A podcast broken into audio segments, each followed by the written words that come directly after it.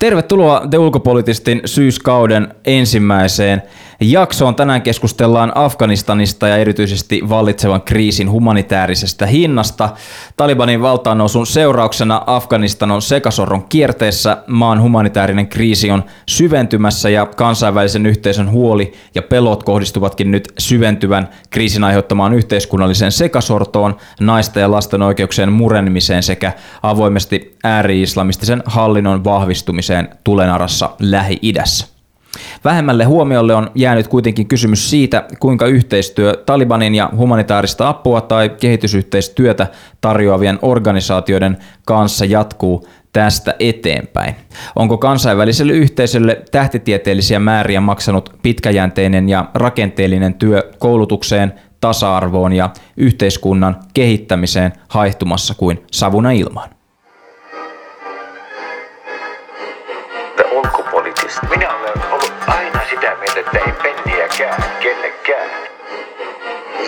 People of the world. Wir haben so vieles geschafft. Wir schaffen das. China. And we had the most beautiful piece of chocolate cake that you've ever seen. There is one message. Human rights are women's rights and women's rights are human rights. Minullakin on sananvapaus. The ulkopoliittista. Parempaa ulkopoliittista keskustelua. Tänään siis meillä haastattelussa Anne Haaranen, kansainvälisten ohjelmien johtaja Pelastakaa lapset rystä, Ilona Kuusi, väitöskirjatutkija Helsingin yliopistosta ja Sahra Karimi, yhteiskunnallinen aktiivi, vaikuttaja ja toimittaja. Tämän jakson juontaa Tuomas Lähteenmäki ja ulkopolitistin tuore uusi päätoimittaja Annastiina Haapasaari. Kiitoksia Tuomas. Tehdään tähän alkuun semmoinen tilannekuva, minkälainen se on se tilanne tosiaan siellä paikan päällä Afganistanissa ja Kabulissa. Jos aloitetaan Anne sun näkökulmasta, niin miltä tilanne näyttää avustusorganisaatioiden silmin? Mitkä on niitä keskeisiä haasteita juuri nyt? Afganistanin tilannehän on se, että Afganistan on ollut avusta riippuvainen jo kymmeniä vuosia. Ja Afganistanissa oli vuoden alussa arvioitiin yli 18 miljoonaa ihmistä tarvitsi humanitaarista apua tai suojelua. Eli, eli ennen tätä nykyistä konfliktitilannetta. Ja tämä on yli puolet jo silloin ollut maan väestöstä. Ja tässä porukasta avun tarpeessa olevasta ihmismäärästä niin 10 miljoonaa on lapsia – Eli me nähdään, että erityisen vaikeassa asemassa olevia lapsia on muun muassa asunsioltaan siirtymään joutuneet, eli Afganistanissa on huomattava määrä maan sisäisiä pakolaisia, puhutaan yli kolmesta miljoonasta. Sekä tietysti on paljon afgaaneja, jotka on jo lähteneet, siirtyneet muihin maihin, naapureihin. Ja he on tietysti jättänyt kaiken taakseen ja heillä ei ole toimeentulomahdollisuuksia, ketkä on nyt jopa siirtyneet tässä kuukausien aikana Kabuliin. Eli paljon lapsia löytyy kadulta Kabulista. Ja erityisen vaikeassa tilanteessa on tietysti kaikki ne lapset, jotka ei tällä hetkellä ole, heille ei ole huoltajia, että he ovat yksin liikenteessä. Mutta tietysti tämä ongelma ei ole vain konfliktisidonnainen, eli tähän vaikuttaa tietysti tämä kuivuus, joka oli tänä, tämä kuivuuskriisi, joka oli tänä vuonna – kesällä sekä tietysti korona. Eli puhutaan selkeästä aliravitsemuskriisistä, eli väestöstä 14 miljoonaa kärsii tällä hetkellä akuutista aliravit- elintarvikkeiden puutteista. Eli arvioidaan, että noin 2 miljoonaa alle 5-vuotiaista lasta heitä uhkaa aliravitsemus. Eli UNICEFin luvut on tällä hetkellä, että puhutaan noin miljoonasta alle 5-vuotiaista, joiden odotetaan kärsivän vakavasta akuutista aliravitsemuksesta vielä tämän vuoden aikana – ja sitten jos ajatellaan sitä tilannetta nyt, niin tällä hetkellä hän avustus, avustusta ei saada maahan helposti, koska ei tietysti konfliktin seurauksena odotellaan vähän, että miten hallinto ottaa, uusi hallinto ottaa kaiken haltuun, niin, niin se on tietysti yksi suuri haaste, eli kaikkinainen turvattomuus ehkä tässä lyhyesti, mitä tällä hetkellä me nähdään tilanteesta. Kiitos. Nämä on hurjia lukuja. Zahra, sä olit vielä muutama viikko sitten siellä Kabulissa paikan päällä kuvaamassa omaa dokumenttielokuvaasi. Kerro sä vähän, että miltä elämä näytti siellä suhteessa nämä haasteet, jotka siellä on ollut jo pidempään ja sitten tämä niin kuin konfliktin ehkä kärjistyminen, oliko siitä jotain merkkejä havaittavissa jo silloin, minkälainen se oli se sun lähtö sieltä sitten takaisin Helsinkiin? Tosiaan mä olin siellä kuvaamassa tällaista dokumenttia naisten oikeuksista ja nimenomaan mä puhuin näistä rauhanneuvotteluista ja siitä, kun naisten ääni ei oikein kuulunut siellä, niin me mentiin tekemään tätä dokumenttia sinne Kabuliin, Afganistaniin ja ää, se, mitä silloin kun mä olin itse siellä paikan päällä, niin ihmiset tiedosti sen, että talibanit on tulossa niin kuin valtaan, mutta sitä ei missään nimessä ajateltu, että, että he olisivat tullut niin näin nopeasti ja tavallaan yhtäkkiä ää, niin kuin valtaan. Et ajateltiin, että vasta silloin kun Naton joukot on lähtenyt ää, kokonaan Afganistanista pois, niin sitten vähitellen parin kuukauden jälkeen Talibanit saattaa niin kuin, tulla joissain maakunnissa, maakunnissa valtaan, mutta Kabulia ei missään nimessä ajateltu, että, että kun Kabul on niin merkittävä kaupunki, siellä on niin paljon suurlähetystä ja muita tällaisia edustaja, joten Kabulia ei oikein ajateltu, niin kuin, että, että se tulisi niin kuin Talibanien hallintaan, koska silloin kun esimerkiksi näitä muita maakunta, maakuntia saatiin, tota noin, kun Taliban sai va, niin kuin, mitä mä sanoisin, hallintonsa, niin niistä maakunnista Kabuliin tuli tosi paljon niin kuin, sisäisiä pakolaisia siinä toivossa, että Kabulissa tulee olemaan niin kuin, rauha ja se saadaan tavallaan, se tulee olemaan valtion hallinnassa. Joten se tilanne oli kyllä tosi niin kuin, rauhallinen verrattuna nykyiseen tilanteeseen. Totta kai siellä tapahtui erilaisia räjähdyksiä ja muita tällaisia verrattuna nykyiseen tilanteeseen, niin, mutta heti äh, mä itse joudun lähtemään sieltä Kabulista pois nimenomaan sen takia, koska mä olin puhumassa tästä mun dokumentista siellä eri TV-medioissa, niin äh, mä olin saanut uhkauksia äh, meidän toimistoon. Oli tullut joku kirje tai sellainen sanoma, että mua ja mun yhtä toista työkaveria ollaan uhattu, joten me jouduttiin lähtemään sitten sieltä mahdollisimman nopeasti pois. Hurjaa. Ähm, Ilona, Mitkä on tutkijan tuntemukset tästä tilanteesta? Onko ollut tällainen skenaario mielessä? Toki sinällään hän musta tuntuu, että se on tosi monelle tutkijalle ja ylipäätäänkin tullut aika yllätyksenä tämä, että miten nopeasti Taliban sitten tavallaan oli, oli kykeneväinen ottamaan haltuunsa tämän niin kuin Kabulin alueen.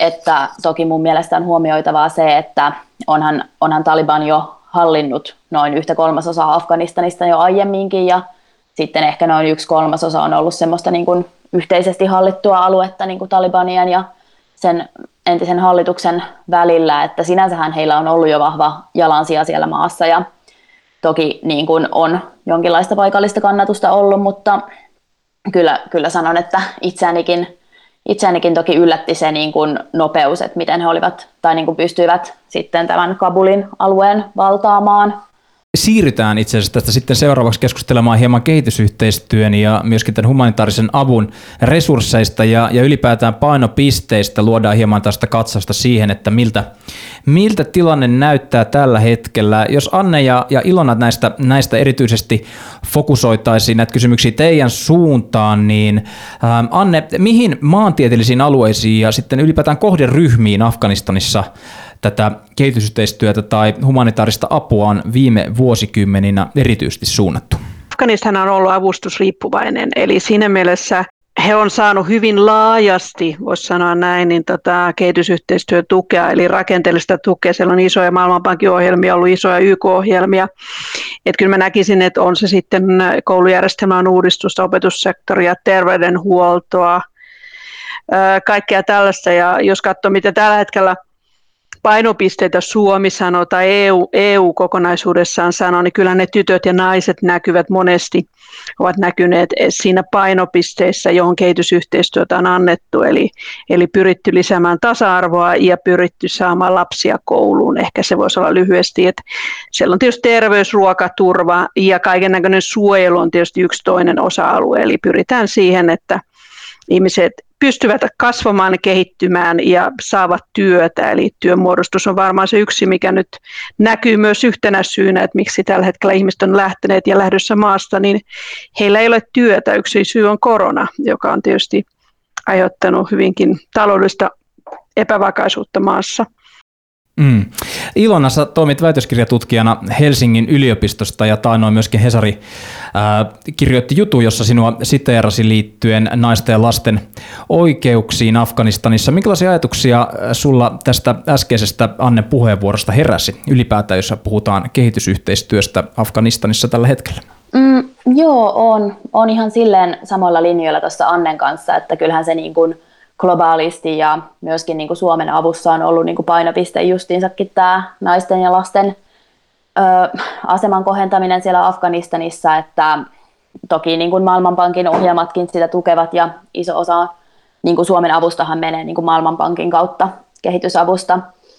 Ja tota niin, sitten muut, mitkä niin kuin tavallaan on naisiin allokoitu meidän avusta, niin on tosiaan nämä Mary Stopes Internationalin kautta menevät noin 2 miljoonaa vuositasolla, ja sitten tämä niin kuin YK on Women, Peace and Security päätöslauselman 1325 kautta menevät 2 miljoonaa vuodessa. Että sinänsä jos miettii tavallaan vuositasolla tätä Suomen, Suomen niin kuin apua, mikä on siinä 30 miljoonassa ollut nyt Afganistaniin, niin ehkä kaksi miljoonaa menee pelkästään niin kuin noihin, tai siis niin kuin neljä miljoonaa yhteensä pelkästään naisille suunnattuihin ohjelmiin, plus sitten tietenkin tällaiset vähän vaihtuvat, äh, vaihtuvat hankkeet, jotka sitten niin kuin on tosi paljon pienempiä. Että sinänsä kokonaistasolla itse en näe, että tämä niin kuin meidän painotus tai niin kuin tämä vahva, vahva naisten aseman painotus ehkä niin kuin näkyy ainakaan näin finanssipoliittisesti niin kuin tässä kehitysavussa, mutta toki niin kuin on, on naisinkin allokoitu, allokoitu sitä kehitysapua ja sitten niin kuin sanottu tästä Maailmanpankin kautta, niin on tosi, tosiaan mennyt niin kuin just maatalouteen, ihan näihin basic livelihoods-asioihin ja sitten kaupunkikehitykseen ja tota niin, tämmöiseen. Ja aluetasoista voisin sanoa, että mun oma käsitykseni on ollut se, että maaseutu on kuitenkin ehkä jäänyt vähän, vähän siitä jälkeen, että kaupungeissa on kuitenkin ollut mahdollisuutta – tosi toisella skaalalla toteuttaa tämmöisiä niin kuin keskitettyjä palveluita niin kuin kaiken suhteen, että sanoisin, että kaupungit on kuitenkin ollut vahvemmassa asemassa tässä. Kyllä vain, jatketaan varmasti tästä kehitysyhteistyön tuloksellisuudesta ja ylipäätään näistä, näistä, tota, näistä teemoista hieman tuonempana, mutta kysyisin vielä Sahra myös sinulta tähän liittyen li, tota, ylipäätään tästä kansainvälisestä avusta ja ehkä, ehkä sellainen niin kuin kokemuspainotteisempi näkökulma siihen, että, että pitkään on, on tuettu, tuettu ja ansaitusti myöskin ja, ja tuotu, tuotu apua lapsille naisille ja, ja muille, muille niin kuin vaikeimmissa tilanteissa oleville, mutta pystyy sitten antamaan meille hieman sellaista paikallista näkökulmaa tähän teemaan, tähän haasteeseen. Miten tähän kansainväliseen apuun suhtaudutaan? Tiedän, että on yleistävä kysymys, mutta kysyn sen kuitenkin. Joo, no paikalliset totta kai on sitä mieltä, että niin kuin kaikkea kansainvälistä apua tarvitaan. Erityisesti kun mä oon puhunut, mä olin monessa ää, turvakodissa, ää, tota, kävin siellä vierailemassa ja haastattelin heitä kanssa myös t- tähän dokumenttiin, niin he sanoivat, että, että ennen Talibanien valtaannousa, niin he sanoivat, että heitä pelottaa se, että jos Talibanit tulee ja jos silloin kansainvälinen yhteisö avustaa, niin heidän mielestään ne rahat ei missään nimessä tule niin kuin menemään esimerkiksi turvakoteihin tai kouluihin tai muille niin kuin osa-alueille, vaan todennäköisesti Talibanien niin kuin hallinto saa sen omaan käyttöönsä. Et, niin kuin paikalliset ihan niin kuin 100% on sitä mieltä, että tavallaan kaikkea ää, avustuksia tarvitaan. Ja nyt, ää, mitä mä puhunut ää, tämän valtaannousun jälkeen, niin ää, monet kyllä pelkää sitä nimenomaan, että, että nämä kaikki avustukset, joita tulee todennäköisesti tai ei tule, mutta jos tavallaan niitä tulee, niin ne ei tule niin kuin menemään oikeisiin käytön tarpeisiin, vaan ne niin kuin voi mennä Talibanien omaan niin kuin käyttöön. Et sitä pelätään nyt tällä hetkellä. Mutta muuten ihmiset niin kuin, ää, tarvitsee ja pitää sitä todella tärkeänä. Tällä hetkellä todellakin näyttää siltä, että, että tämä pahin on tapahtumassa ja maa ylipäätään on ajautumassa entistä syvempään kriisiin näiden länsimaisten joukkojen lähdettyä. Ähm, minkälaisia uhkakuvia Talibanin jälleen perustama Afganistanin islamilainen emiraatti luo kansainvälisille apua tuottaville organisaatioille ja nyt kaikkein heikoimmassa asemassa oleville, tässä tapauksessa naisille ja lapsille, niin kuinka, ähm, kuinka suurina te näette ne riskit tai olisiko ollenkaan mahdollista, että mikäli sitä apua jatkettaisiin samalla tavalla, niin se päätyisi oikeille, oikeaan osoitteeseen? Mä voisin sanoa sen verran, että meillä oli just eilen hyvä puhelu, hyvä puhelu meidän maatoimiston henkilökunnan kanssa sinne kentälle ja Tällä hetkellä humanitaariset toimijat on hyvin pitkälle vielä on the hold, eli olemme, olemme valmiina lähtemään liikenteeseen heti, kun me saamme paikalliselta hallinnolta, eli nyt Talibanin johtamalta hallinnolta maakunnissa, tai sitten tota, no, maakunnissa erityisesti luvan ja takeet, turva, turvatakuut. Ja meidän tällä neuvottelu on siitä, että me, me ehdottomasti seisomme sen takana, että me noudatamme humanitaarisen avun periaatteita, eli periaatteita humanisuudesta, tasapuolisuudesta, puolueettomuudesta ja riippumattomuudesta. Eli emme missään tapauksessa lipeä niistä. Ja, ja yksi syy, miksi esimerkiksi Pelastakaa lapset tällä hetkellä ei ole vielä avannut uudestaan toimintaa, vaikka Taliban hallinto on meitä pyytänyt apua jakamaan, on se, että me halutaan takeet siitä, että meidän naispuolinen henkilöstö saa saapua töihin toimistolle ja sen lisäksi, että meidän hyödynsaajalistat ovat täynnä tyttöjä, lapsia, naisia, eli me voimme auttaa auttaa naispuolisia ihmisiä, tyttöjä ja samoin kuin, että me tarvitaan ehdottomasti meidän naispuolista henkilökuntaa, koska me teemme sitä työtä äidien, lasten, psykososiaalista tukea konflikteja nähdeille lapsille tai sitten puhutaan äitiysterveydestä tai puhutaan koulunkäynnin, tyttöjen koulunkäynnin tukemisessa, niin tämä on se meidän ehdoton periaate. Ja mä tiedän, että nyt elokuussa Otsan johdolla humanitaariset organisaatiot ovat päivittäneet operatiiviset periaatteet myös siellä Afganistanissa.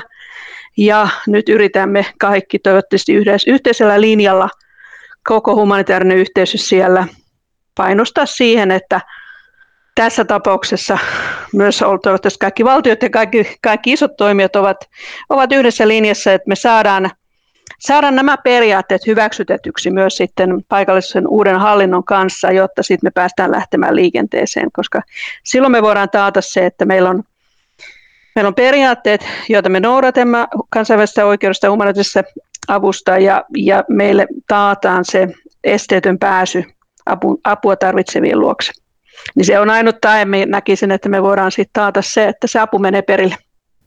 Onko se kaikki apu niin välitöntä, että siinä pystytään äm, kontrolloimaan sitä, että siitä ei niin kuin välistä mikään mene väärään osoitteeseen?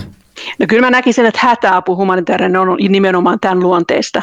Sitten puhutaan tietysti ihan toista, kun lähdetään puhumaan rakenteista ja koulujen, koulujärjestelmän kehittämisestä ja systeemeistä, niin silloinhan me tarvitaan paikallishallintoa, koska emme me luo omia koulujärjestelmiä, vaan haluamme olla tukemassa Talebanin johtamaa, jos on Talebanin johtamaa hallintoa, tai sitten afganistanilaista koulujärjestelmän rakentamista, niin se on sitten tietysti se, jossa käydään sitä neuvottelua, että kuinka paljon se tukea hallinnon kautta ja kuinka paljon menee suoraan.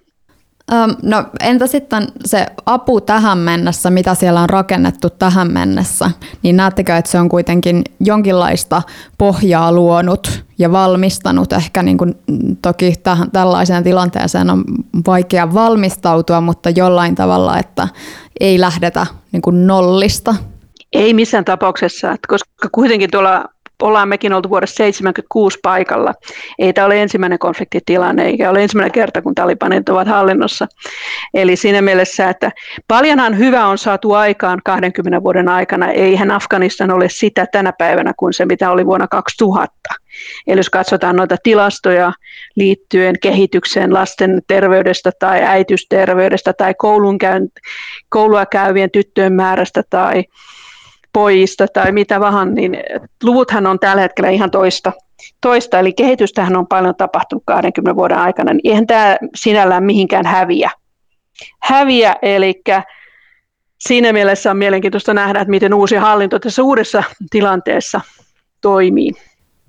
Niin, tässä on ollut, paljon sitä kritiikkiä, että heitetään niitä lukuja, että minkälaiset varat sinne on valutettu tähän mennessä ja että luodaan semmoinen kuva niin kuin se olisi kaikki nyt menossa hukkaan, mutta teidän mielestä näin ei ole. Ei ainakaan tällä hetkellä. Kyllä meillä on usko siihen tällä hetkellä, että me, me saadaan, me ollaan kuitenkin, Pelastakausta on toiminut tälläkin hetkellä tätä ennen, nyt, ennen kuin nyt laitettiin tietysti holdille, niin Taliban liikkeen hallinnoimilla alueilla. Eli me ollaan siellä pystytty toimimaan ja edistämään tyttöjen naisten oikeuksia, niin kyllä me halutaan uskoa, että tässä kun saadaan hyvä neuvottelutulos aikaan ja pyst- päästään eteenpäin, niin ei nämä missään tapauksessa valu, valu hukkaan. Et, et se, mitä me tietysti toivotaan, että että paikalla äh, taataan rauha ja turvallisuus, että mihin suuntaan se on siis menossa, että pysyykö, pysyykö maa turvallisena ja rauhallisena, eli toivottavasti osapuolet neuvottelee ja konflikti ei eskaloidu missään enempää. Onko Ilona ja Zahra teillä jotain lisättävää tähän? Oletteko niin kuin, tällä tavalla ehkä optimistisia? Mä oon kyllä ainakin, just kun puhutaan noista niin kuin kehitysavun tuloksista siellä, että toki niin kuin itsekin olen osallistunut tähän julkiseen debaattiin näistä niin kuin, tavallaan kehitys- tai laskelmillani tästä kehitysavusta, että kuinka paljon sinne on apua allokoitu ja mitä se on sitten paikan päällä tuottanut, niin tämä ei ollut missään nimessä siinä niin kuin valossa, etteikö jotain edistystä olisi tapahtunut ja nimenomaan tässä on ollut kuitenkin 20 vuoden aikana se niin kuin meidän kehitysavun tämän niin kuin aikana, tai kun ollaan sinne enemmän annettu kehitysapua, niin tässä on, se on kuitenkin niin kuin yhden lapsen tai ihmisen tavallaan tämmöinen niin kuin koulutusikä ja eihän tuommoinen koulutus kuitenkaan koskaan mihinkään niin kuin hukkaan mene. Ja tota niin, nimenomaan just mitä Annekin sanoi tästä, että kyllähän Afganistanissa on aiemminkin tehty kehitysyhteistyötä ja just hätäapua. Talibanhan suhtautuu hyvin positiivisestikin nykyään tai on jo vuosikymmenen ajan suhtautunut tosi positiivisesti, tai että siellä heidänkin hallinnoimillaan alueella niin kuin tätä hätäapua on jaettu, ja se toki niin kuin hyödyttää myös heidänkin poliittisia niin kuin moti- motiivejaan, ja ei, eiväthän hekään halua tavallaan, että ihmiset siellä niin kuin elävät köyhyydessä, että se on vähän niin kuin win-win heidänkin puolestaan, ja toki niin kuin on, on nimenomaan toimittu Talibanien aikana aiemminkin, että kyllä mä uskon, että tilanne tai toivon, että tilanne tulee olemaan sama niin kuin nyt tulevaisuudessakin. Onko Sahra sulla vielä konkreettisempia esimerkkejä tuoda tästä tai haluatko lisätä jotakin?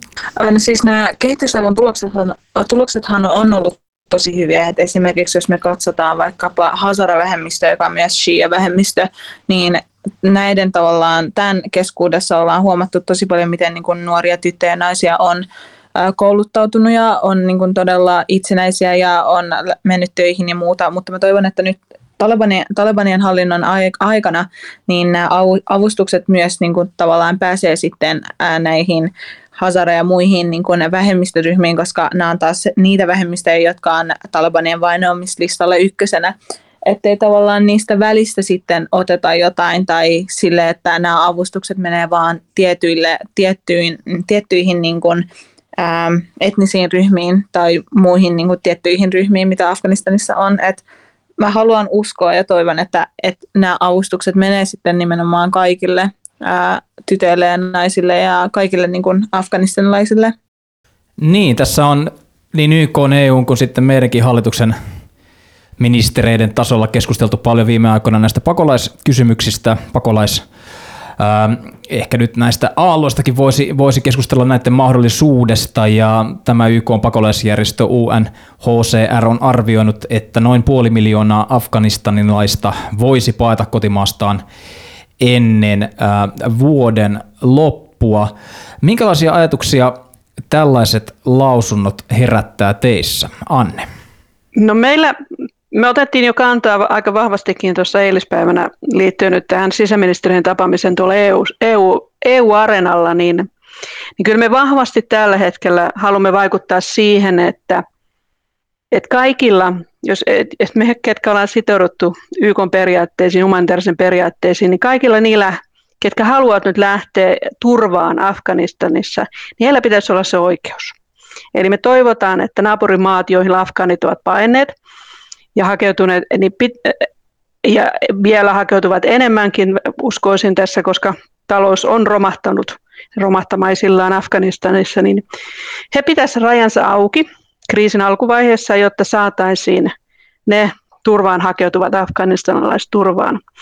Ja me toivotaan, että valtiot edelleen vastaanottaa afganistanilaisia lapsia, heidän perheitään, heidän humanitaaristen tarpeidensa perusteella.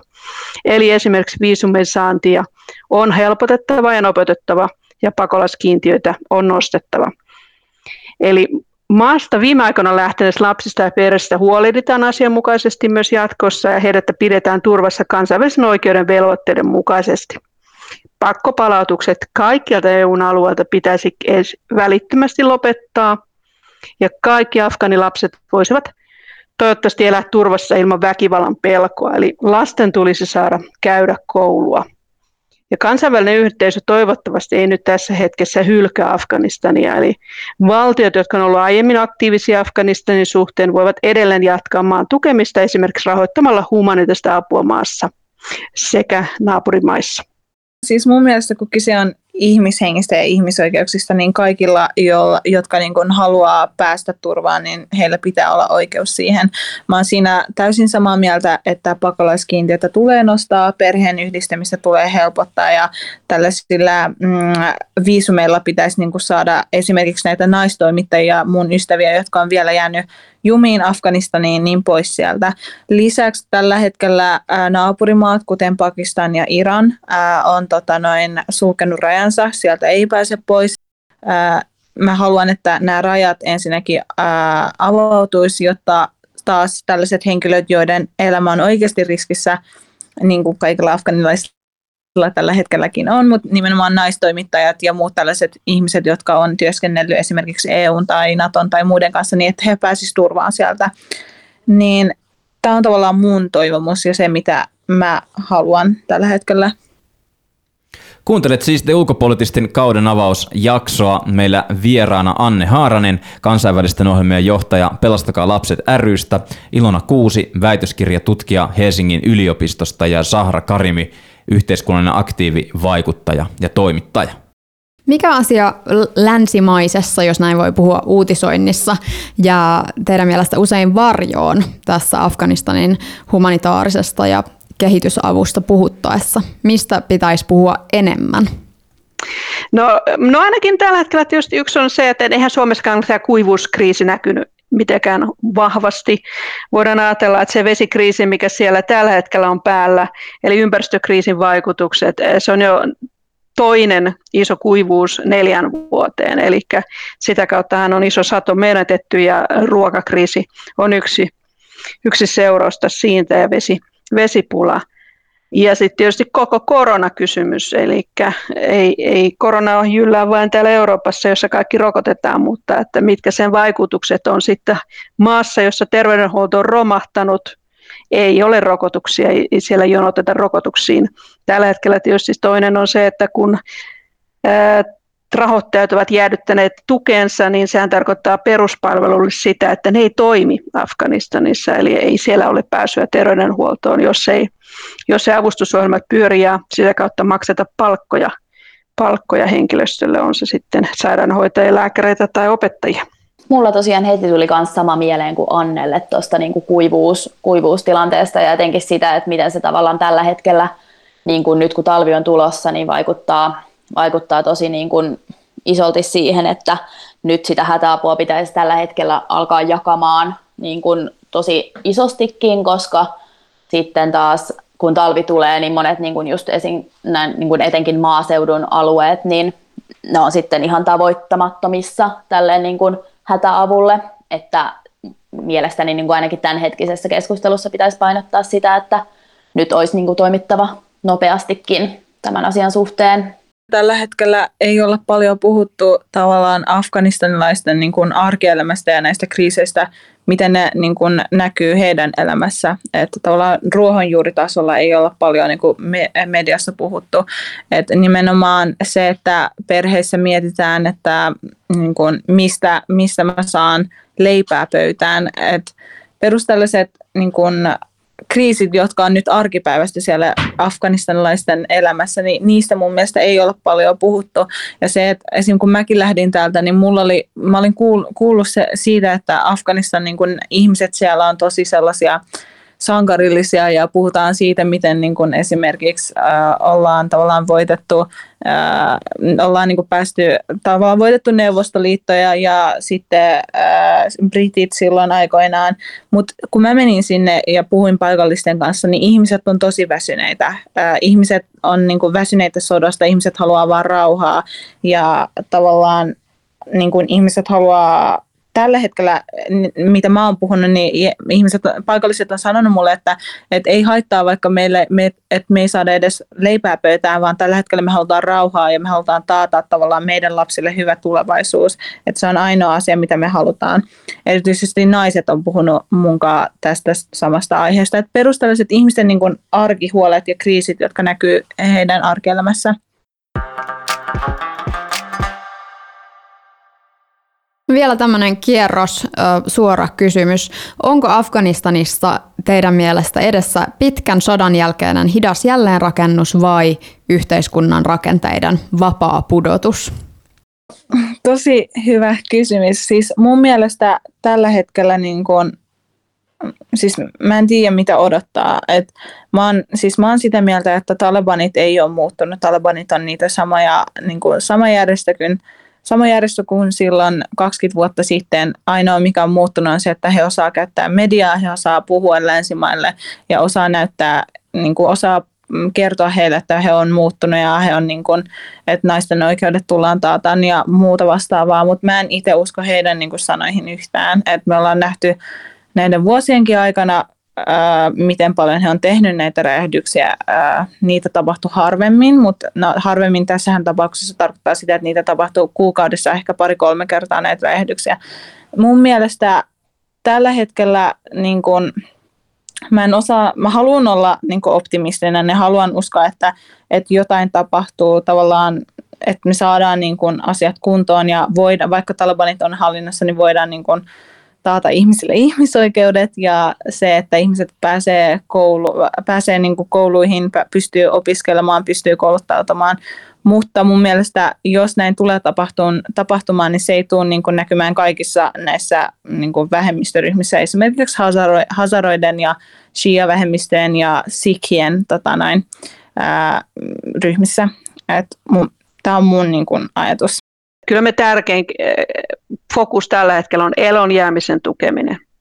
Eli se, että me tuetaan siinä, että ihmiset, ihmiset saavat turvallisesti, saavat ravintoa, saavat suojaa, talvi on tulossa, se on kylmä. Eli kyllä me ehkä keskitytään tällä hetkellä siihen humanitaarisen apuun hyvin vahvasti ja hätäapuun. Ja, ja siinä me toivotaan, että myös humanitaarisen apun rahoitus lisääntyy erityisesti lapsille tärkeillä lastensuojelu- opetussektoreilla, koska me tehdään myös opetussektorilla lastensuojelussa humanitaarista apua, eli se on myös elonjäämisen ja kehityksen tukemista siellä. Niin ehkä se on se, mistä me uskotaan, että niitä me voidaan nyt tehdä humanitaarisella rahoituksella. Sitten se, mitä sen jälkeen pitkäkestoisessa voidaan tehdä, niin ehkä en kommentoisi sitä vielä tässä, koska siellä on paljon epävarmuustekijöitä. Kuvaisitko tätä enemmän sodan jälkeiseksi jälleenrakennukseksi vai, vai sitten siksi vapaa-pudotukseksi? No ehkä mä kuvaisin sitä hätäapuksi tällä hetkellä. Eli, eli nyt mennään elonjääminen ja hätäapu edellä ja sen jälkeen katsotaan sitten, että mitä, mitä sitten voidaan tehdä. Mitä Ilona ajattelet? Vaikea, vaikea lähteä mitään hypoteeseja tekemään ennen kuin tavallaan ihan akuutti sotatila siellä maassa on loppunut ja että tavallaan siihen kuitenkin siinä on monta tekijää sit siihen, että mitä se yhteiskunta tulee tulevaisuudessa olemaan, että aluksi pitäisi jonkinlainen hallinto ja tämmöinen saada aikaiseksi ja jonkinlainen vakiinnutettu valta, että ei tavallaan vaikka maa ei, ei lähtisi uudestaan syöksymään mihinkään tämmöiseen sotatilaan vaikka Talibalin ja niin kuin näiden paikallisten heimojen välillä tai että et ei mitään muutakaan tällaista tapahtuisi, että sen jälkeen ehkä pystyy sit enemmän evaluoimaan sitä, että minkälainen se uusi yhteiskunta tulee olemaan, että onko se sitten vapaa pudotus vai ei. Joo, ja jos mä voin tähän nopeasti lisätä, niin tällä hetkellä Talibani, Talibanit ei ole saanut esimerkiksi Panjshirin tota, maakuntavaltio, maakuntaa tota, haltuunsa ja siellä tämä Ahmad Shah Massoudin poika Ahmad Massoud, niin hän, heillä on niin menossa tavallaan se sota ja ihmisillä niin kuin Kabulissa ja muuallakin Afganistanissa on sellainen niin kuin, pieni pieni usko tai toivo, että, että Ahmad Massoud niin kuin, saisi jotenkin valtion haltuunsa ja äh, tavallaan päästäisi siihen samaan tilanteeseen, mikä oli ennen Talibaneja. Et ihmisillä on yksi niin kuin, pikkuprosentti toivo Ahmad Massoudista, että se tavallaan sota ei ole kokonaan loppunut, että ei voi oikein niin kuin, tietää tai niin kuin, miten mä sanoisin, ei voi oikein äh, sille katsoa vielä, että mitä tulee tapahtumaan nyt näiden kuukausien jälkeen. Me mietitään tätä meidän keskustelua, niin me ei olla kosketettu kovinkaan paljon tätä terrorismin varjoa ja, ja näitä, näitä tota, ää, eri, eri ryhmittymien iskuja, ää, tämän ISIS-koon läsnäoloa. Ja kysyisin siis vielä siitä, että nyt kun länsimaiset joukot vetäytyivät tässä elokuun loppupuolella pois maasta ja, ja tarkoitti myöskin näiden evakuointilentojen ää, päättymistä näiden tämänhetkisten tietojen valossa, niin miten tämä Taleban tällä hetkellä tässä tilanteessa suhtautuu tähän avustusjärjestöjen kehitysyhteistyön toimintaan? No meidän kokemuksen mukaan ainakin tällä hetkellä meitä kohtaan ei ole yhtään iskua suoraan tehty, eli me emme ole kokeneet, että heillä on mitään suoraa. Eli meidän uhka tulee siitä tietysti aina, että me olemme väärässä aikassa väärään paikkaan tai ei pystytä toimimaan. Eli, eli sinällään esimerkiksi kuulin maatoimistossa, että Kanaris, jossa ollaan, ollaan vahvasti ja talibanit on hallinnassa, niin itse asiassa siinä aikana, kun talibanit ovat ot, ot, ottaneet Kanarin hallintaan, niin varastelu ja kaikki näinen väkivalta on itse asiassa vähentynyt siellä maakunnassa. Että, et sinällään voi senkin sanoa positiivisena, mutta että tietysti me vaaditaan sitä, että meillä on mahdollisuus itsenäisesti, riippumattomasti toimia ja sitä kautta tarvitaan, tarvitaan ne turvatakuut myös Talibanelta, että me olen kuitenkin heidän hallinnoimilla alueella toimittu jo seitsemän vuotta. Niin, tähän loppuun vielä sitten voisin ottaa kierroksen keskeisimmistä nostoista tämän päivän keskustelun osalta ja monta aihealuetta käsiteltiin. Minkä pääviestin haluaisitte, että kuuntelijat tästä ottaisivat mukaan erityisesti nyt niin kuin oman taustanne näkökulmasta? Jos Sahra voit vaikka aloittaa.